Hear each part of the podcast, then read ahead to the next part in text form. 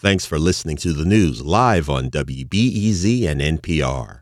The WBEZ stream sounds great in the kitchen on your smart speaker and anywhere on the WBEZ app. Listen every day. Good afternoon. I'm Lisa Labuz, and this is The Rundown. A 48 year old man faces dozens of felony counts for allegedly wounding 15 people in a Chicago shooting early on Sunday morning. Officials say he fired into a Halloween party in the North Lawndale neighborhood on the city's west side. He had been kicked out of that gathering.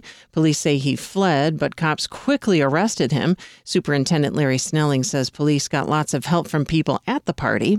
It appears that we may be building some trust between the police department and our community members. But it also speaks to communities who are sick and tired of the violence and they want to step up and do something about it so that their communities are safer. Police say the conditions of two victims have been upgraded from critical.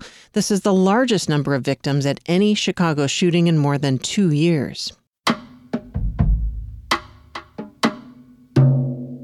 Cook County Health will soon have a temporary leader. Dr. Erik Mikaitis has been named interim CEO of the county's large public health system. He'll replace Israel Rocha Jr., who is leaving for a new job after three years as CEO. Mikaitis is currently Chief Quality Officer at Cook County Health. He starts as CEO December 2nd. He'll make just over $500,000. The Cook County Health Board plans to conduct a national search for a permanent leader. The health system largely treats people who are low income or have no way to pay for their medical care.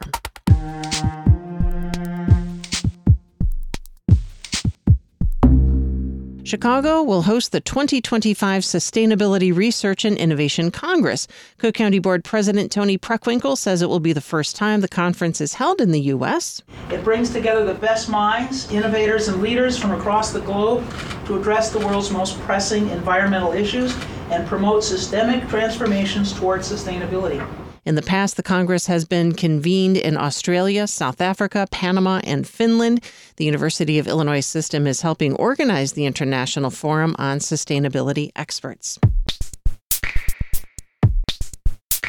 Northwestern University has pledged $100 million in donations to the community if Evanston supports its plans to host concerts in a new football stadium. The Sun Times reports the proposed donations would be spread out over a 10 year period. The school announced the pledge on Monday, hours before the Evanston City Council began its first hearing on the school's controversial proposal for Ryan Field. A decision for or against the project could come on November 13th. And the Chicago Bears have reportedly traded for star defensive end Montez Sweat. Multiple media outlets reporting the Bears will send their second round draft pick in the 2024 NFL draft to the Washington Commanders in exchange for Sweat. So far, Sweat has six and a half sacks on this season. The Bears' current defensive ends have only five sacks combined. Weather we have a cloudy, cold, and snowy Halloween day, a high in the mid 30s. Snowy and blustery Halloween night, a low in the upper 20s, and then clearing overnight. And of course, it's going to be nicer on Wednesday, sunny and milder with a high in the mid 40s. You can find the latest news wherever you want at WBEZ.org or on your radio at 91.5 FM. I'm Lisa Labuz. Thanks for listening. Ooh, scary.